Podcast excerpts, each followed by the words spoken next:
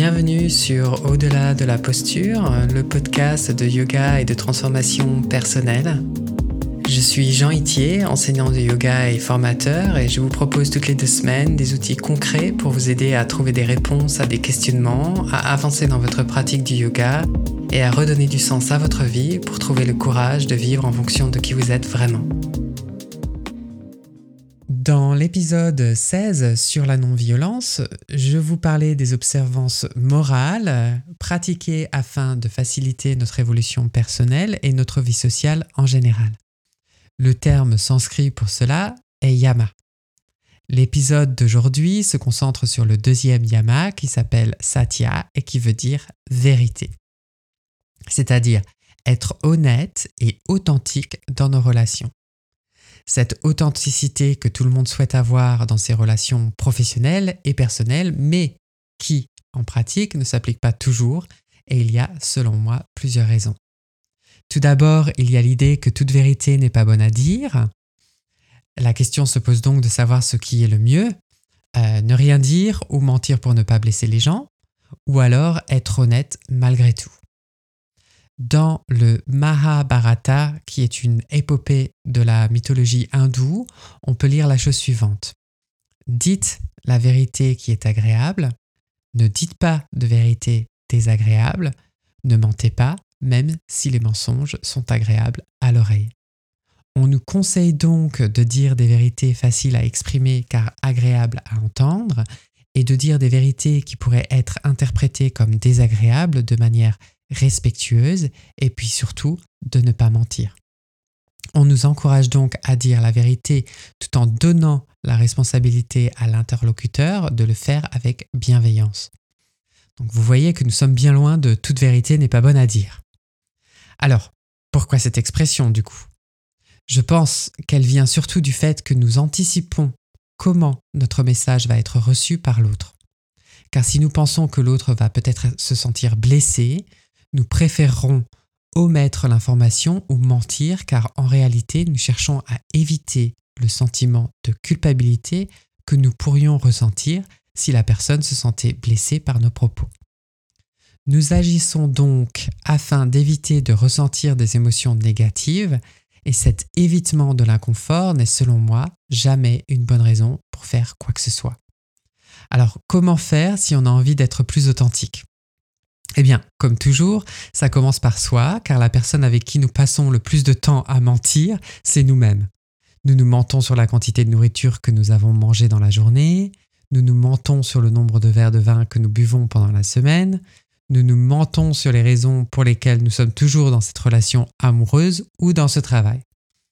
Nous ne voulons pas admettre que nous avons laissé les normes sociétales décider à notre place de ce que nous souhaitons pour nous-mêmes. Nous allons donc penser qu'il faut avoir une certaine apparence physique, une certaine maison, une certaine carrière, plutôt que de faire ses choix pour soi. Nous pensons qu'en faisant cela, nous allons convaincre les autres que nous sommes heureux, mais si nous étions vraiment honnêtes avec nous-mêmes, nous admettrions que, au bout du compte, c'est nous-mêmes que nous essayons de convaincre. En bref, nous ne voulons donc pas admettre la vérité et faire face aux conséquences de nos choix. Cependant, si nous avions le courage d'admettre tout ceci, cela ouvrirait la porte au changement et à de nouvelles possibilités. Sinon, nous sommes voués à nous sentir coincés dans notre vie.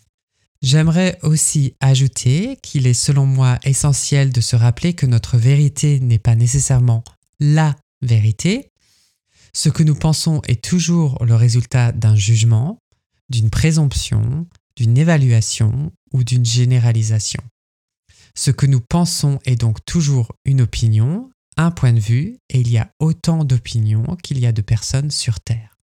Si vous comprenez cela, il devient beaucoup plus facile d'entendre et d'accepter le point de vue des autres, car chacun est libre de penser ce qu'il veut, et cela ne veut rien dire à votre sujet, car c'est vous qui avez le dernier mot sur ce que vous souhaitez penser. Au contraire, si vous ne comprenez pas que votre vérité n'est pas la vérité, vous vous attachez à votre point de vue et donc à vos croyances et vous vous fermez à l'opinion de l'autre.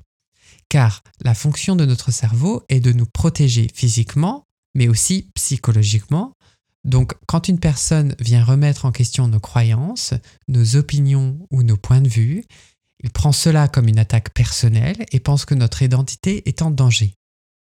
Nous nous fermons à tout argument, même s'ils sont valables. Notre corps se tend et nous nous mettons en colère. Par ce processus, nous renforçons notre croyance initiale et cherchons toutes les informations qui vont dans le sens de nos croyances et qui pourraient nous prouver à nous-mêmes que nous avons raison. Il suffit de prendre un sujet sensible pour voir ce phénomène à l'action. La vaccination, par exemple.